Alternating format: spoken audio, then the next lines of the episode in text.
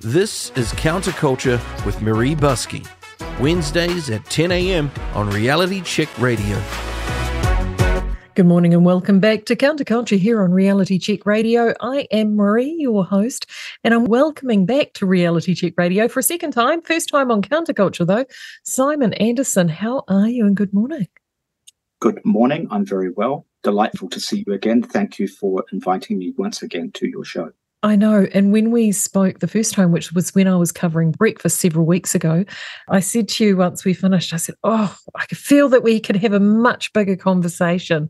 And here it is. We are going to have a good old chat. So, firstly, for our listeners, um, we're going to recover some ground that we spoke about uh, back then on breakfast. You have a really fascinating story because up until March, you were just Simon Anderson, everyday Kiwi fella, living your life until one day you popped out to the park with your with your 360 degree camera. And then what happened? Yes, that, that's precisely correct. I went to uh, Albert Park to film the the Posie Parker speeches and captured a significant amount of 360 degree footage, which went viral overnight, and that millions of people ended up viewing around the world. Clips from it have been used as evidential material in court cases for police complaints and so on and so forth. So my claim to fame is that I was just this guy with a camera who ended up capturing some footage which became rather prominent. Mm. So, what uh, was the motivation to go to Albert Park that day? I had intended to climb Kilimanjaro in July do some safaring and some diving in Zanzibar and lovely things like that. And I, I wanted to learn how to use my camera before the trip. In the end, I've delayed that trip by a year. So it was just a whole bunch of accidents that led led me there. Mm. One of the things we did touch on last time was and you've written this wonderful article too, which you've sent a forward copy to me of. And it was one of the things that you said in there in regards to what you were discovering over the news over the next few days was what was being portrayed in the media betrayed what you saw in the footage that you captured. Do you want to sort of describe that a little bit more for our listeners? Sure. That was really astonishing how the ruling Labour Green regime and their media allies were over the, the nightly news that night and over the next two days were constructing a false narrative that the riot in Albert Park conducted by the rainbow community and their allies had been a peaceful protest. This was particularly apparent from state owned media and some of the Green Party and Labour Party MPs who were participants in that crowd. I was very conscious that the material that I had directly contradicted that narrative. So here's the problem it's a new camera, and I wasn't precisely certain how to export material from it. And it took me a couple of days to learn. And then I started publishing footage, which did directly show the violence that, that occurred there and the just the rabid nature of the crowd that were assaulting women and doing everything that they possibly could to get to Posie Parker and inflict harm upon her. I published numerous clips from that. And what I'm take a, a certain amount of pride from is that I went a long way to shutting down that narrative. I don't think that the mainstream media, rather legacy media, particularly the, the Green Party, could get away from the story fast enough. No, and there was certainly a shift once that footage went out. And I think once too, international outlets picked up the footage more readily than the domestic ones. Yeah, so, uh, and that's really interesting. So, whenever I capture anything interesting with my camera, it's really fascinating. The people that I speak with domestically are people such as yourself, Elliot Ikilei, Chris Lynch, the platform more independent media. The organizations that don't ever contact me are TV1, TV3, Stuff, the spin off. None of these organizations have any, any interest. Internationally, it's a completely different story where I get requests for syndication from organizations like Reuters and Associated Press and Al Jazeera. There's a real interest in it. And it, I think it, it, it demonstrates, in my opinion, just the inherent bias that we have in this country amongst the legacy media. Mm. Well, it's a very small community, and we've certainly discovered it since we've had this station that there is a club, and we're certainly not in it, Simon. So it is quite an interesting thing to observe. So, so you've captured the footage at Albert Park, but since then you have captured a lot of footage. Like you've gone to a variety of different events. So, describe some of those that you've gone to in recent months and some of the things that you've observed in that time.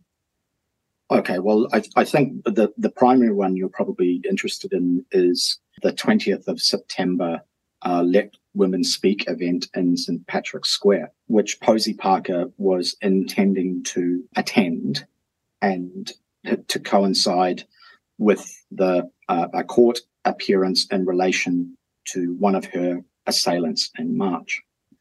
Now, unfortunately, she didn't feel safe enough to return to New Zealand for reasons that we discussed previously. I think about um, the OIA responses that mm. that I released.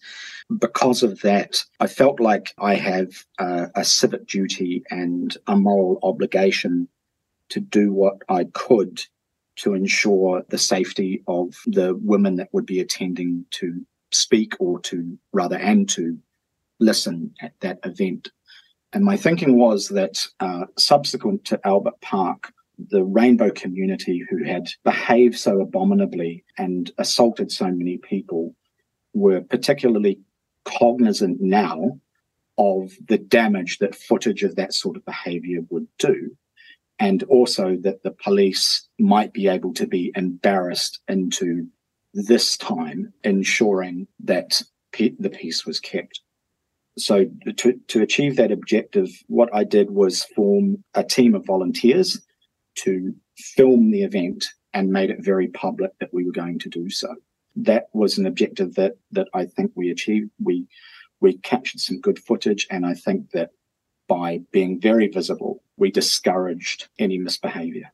Do you feel that that by capturing that footage back on March 25, that you've actually seen, uh, as you said, you saw on the 20th of September a change in attitudes, but also too there was the Mana Wahine Kōrero Children's Rally in Wellington, and only a tiny group of protesters turned up for that, which I saw in media and I've spoken to. In fact, this I'm speaking to Helen Houghton too today. And do you feel that because you're there capturing that bad behaviour, if it were to occur, that that has actually been enough of a deterrent for those who are wanting to more than just protest, but to infringe on people's right to speak? They're finding it, no, we need to step back or?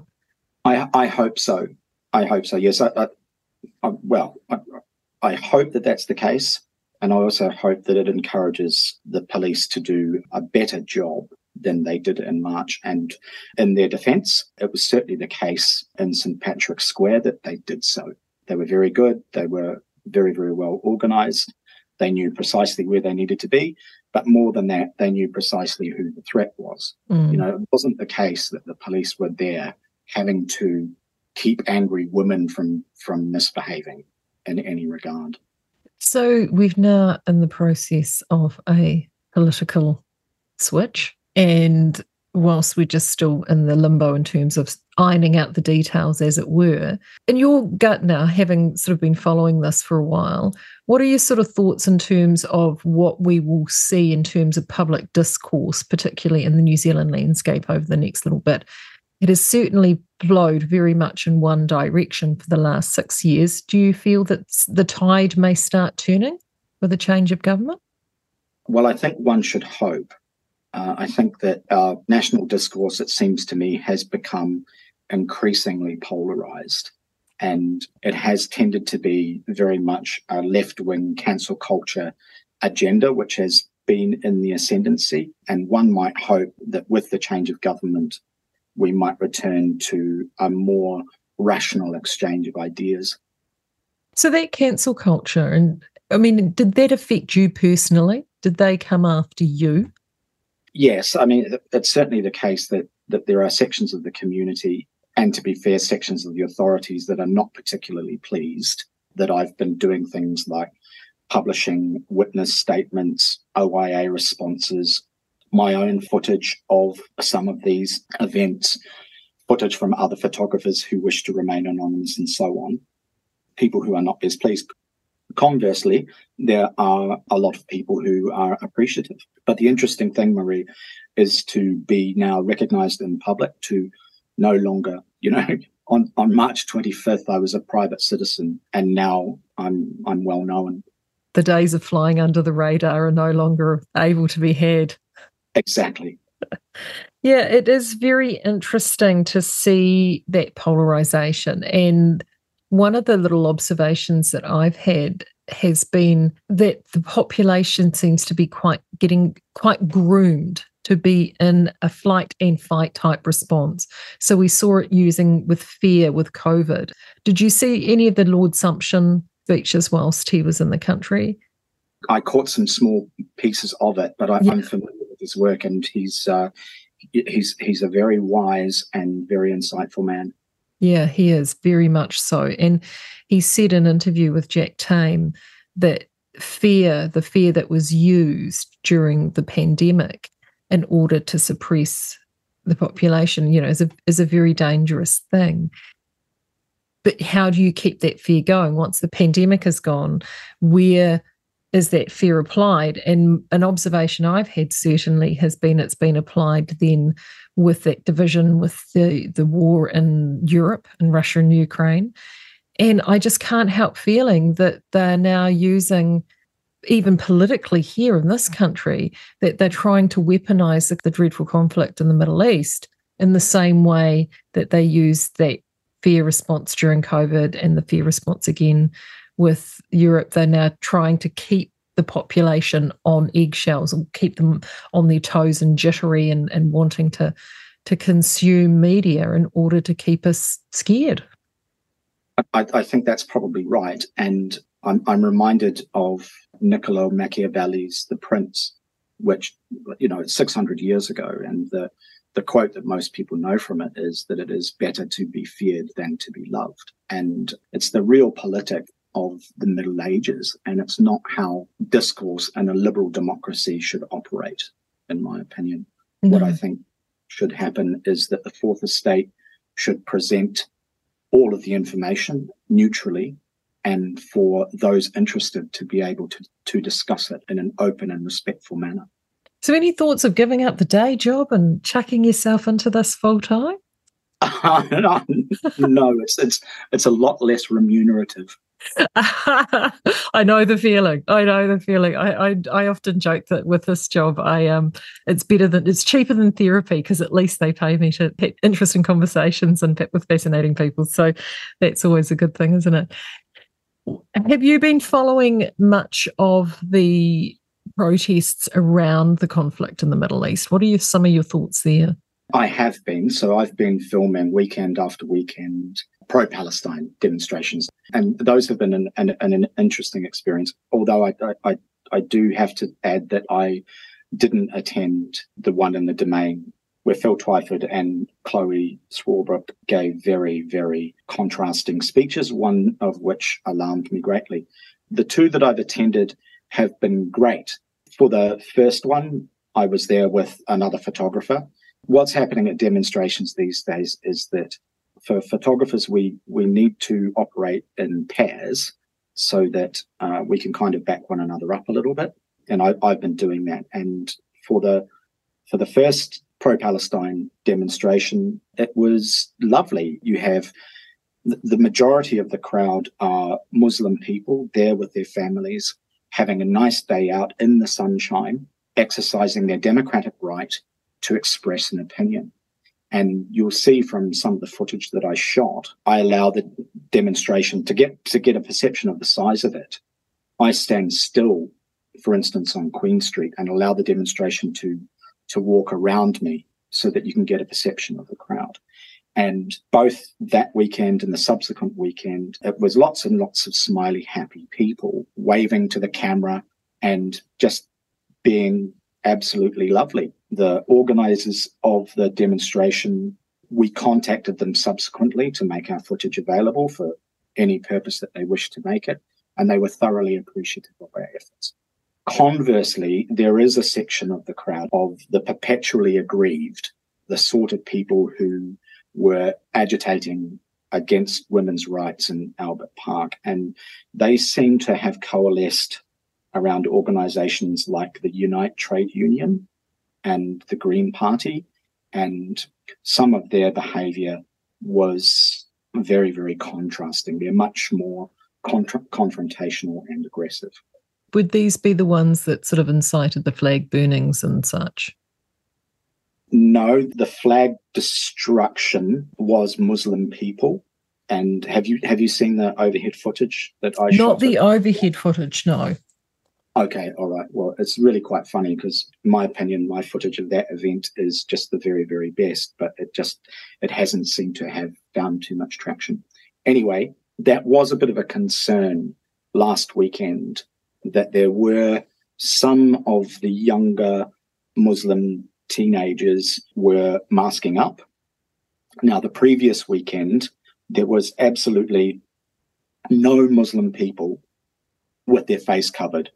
The only people with their with their faces covered were those left wing activists, Unite Trade Union people. You know, they use COVID masks and hoods to disguise their identities. But this time there were four or five. And what is more concerning for me is looking at the footage that I've seen from the photographers that I know who were in the domain, is that that was much more prominent, that there were Muslim youth masked up like that. And that's a poor sign, I think, because it points to the potential for there to be misunderstandings that, that could lead to aggressive incident, incidents.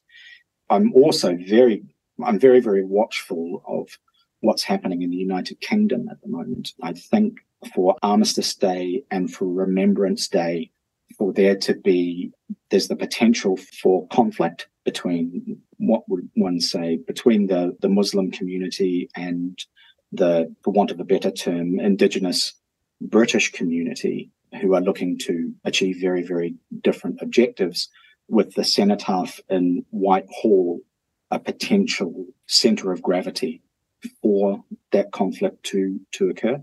And if that happens, I'm very, very concerned that there will be civil unrest would spread to other Western cities.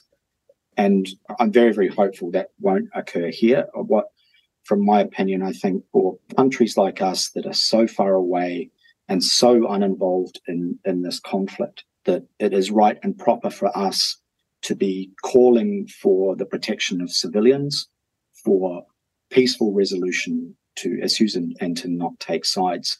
Unfortunately, the rhetoric that, that I've been seeing on social media, hearing from people around the traps, decreasingly reflects that sentiment. Mm.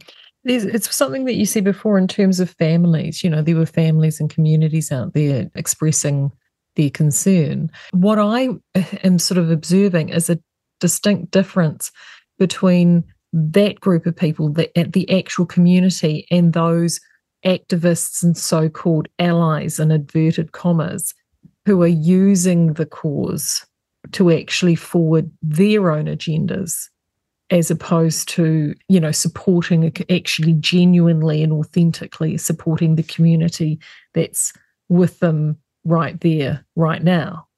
Do you get that feeling when you've observed those groups?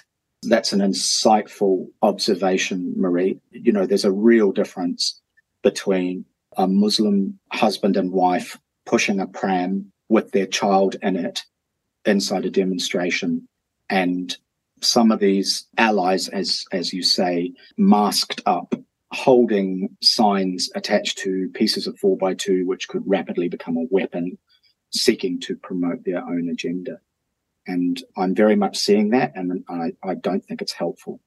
Mm, certainly not. I, I just have this feeling like I've had this uneasiness in recent weeks that I feel like that as you and it's interesting your thoughts on the UK actually, and I think you could be onto something there. And I know that there was tensions too. There's tensions right across Central Europe with the unmitigated massive flood of immigration there since sort of what 2000, 2015, 2016.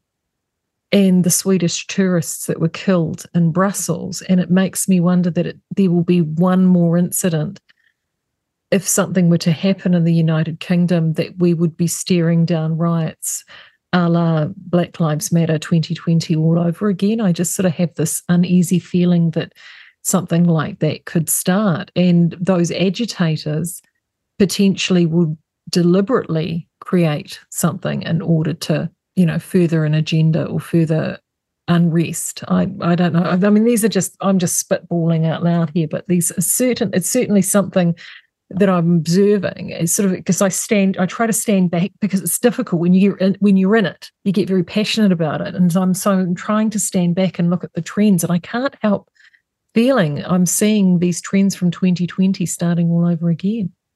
I concur. It feels to me like we're we're sitting on on a uh, what's the term tinderbox, and all it's going to take is for the wrong match to be struck, and it's going to be conflagration mm. um, both here and overseas. And I think that Europe's in a particular circumstance where you have a number of cultures rubbing up against each other currently in a manner which is not convivial. And there's a lot of angry people in the world.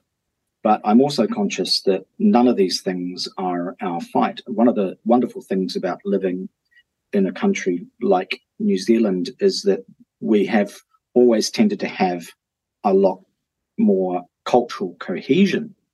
Uh, you, you know what it's like. Like you go to, even if you go to Australia, it's possible for immigrant communities, because their populations are so much larger, to gather in one area, shop in their traditional shops, go to schools that are taught in their native languages, and it's kind of never the twain shall meet. There's less of a need for integration between communities when immigration occurs in those large numbers. In, in New Zealand, it's never really been like that. You know, it's, I mean, I'm sure it was the same for you. Like, I, you know, I, I went through school. I, I had Chinese friends who were sixth generation Kiwis.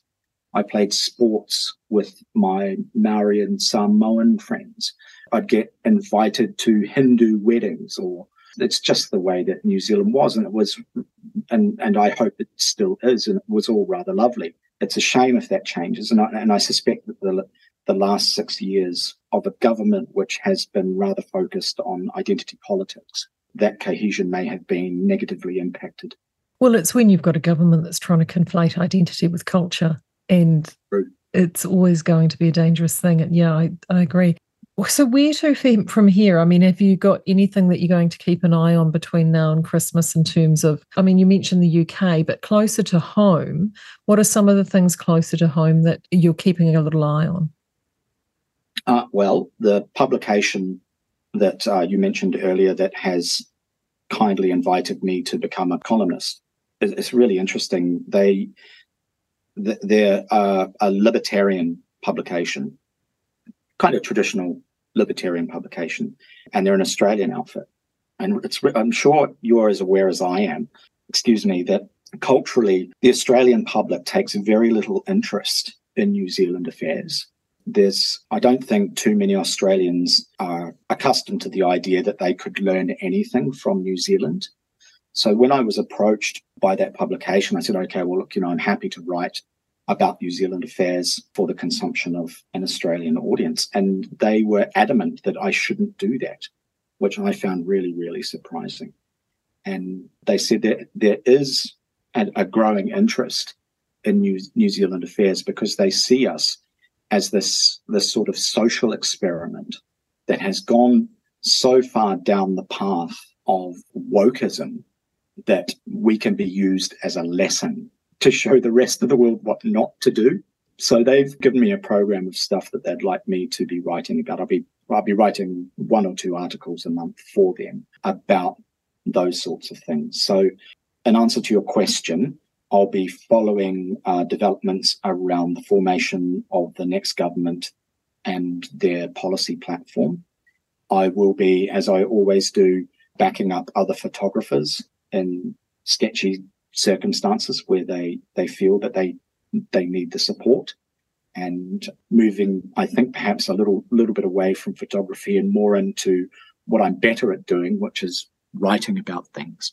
I will be absolutely fascinated to read it. So, what's the name of the uh, publication? It's Liberty Itch. Liberty Itch. We will make sure with the resources and the wonderful lizard inbox that we have that link. So, if people want to check that out, they they can grab that link from us.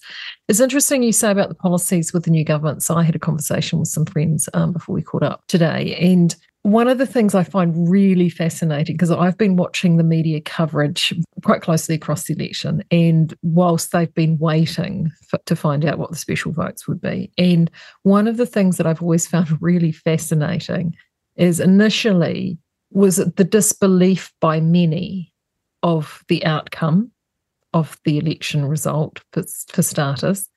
And then now the uh, multiple commentators over the weekend cite the great winner of the special votes was Te Pāti Māori because they've now created this overhang.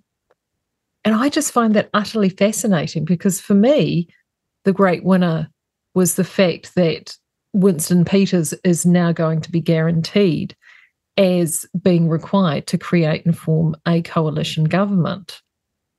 And it's almost like he's become Voldemort. They dared not speak his name because he's back. You know, it's uh, I find it rather fascinating. What have you? What were your thoughts of the specials and that coming in over the weekend or just prior to the yeah, weekend? I agree, I, and I think one of the wonderful aspects of the lovable rogue that is Winston Peters is that he doesn't endear himself particularly well to the media.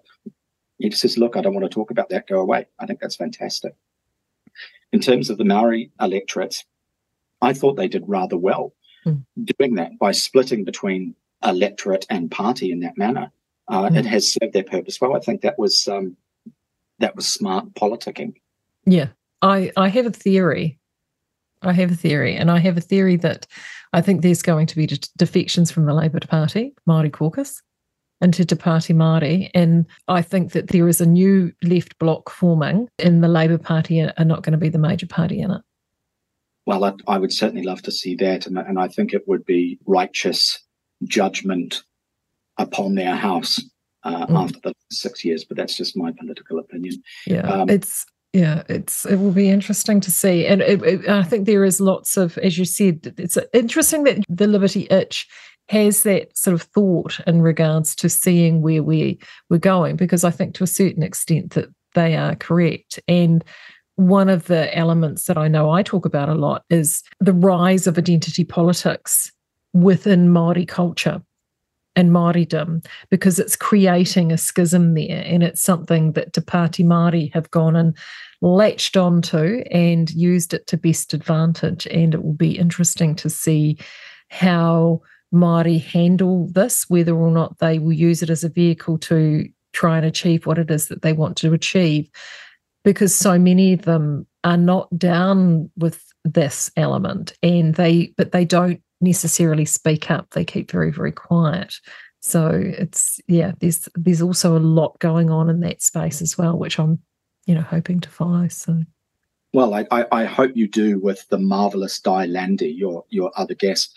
I would certainly defer to her greater expertise in these matters. Whenever I've had opportunity to either speak with her or listen to her. It's, it's, voices like hers which are, to my mind, the wisest to listen to. And some of the rhetoric that we we see from Te Pāti Māori is unhelpful and unnecessarily divisive.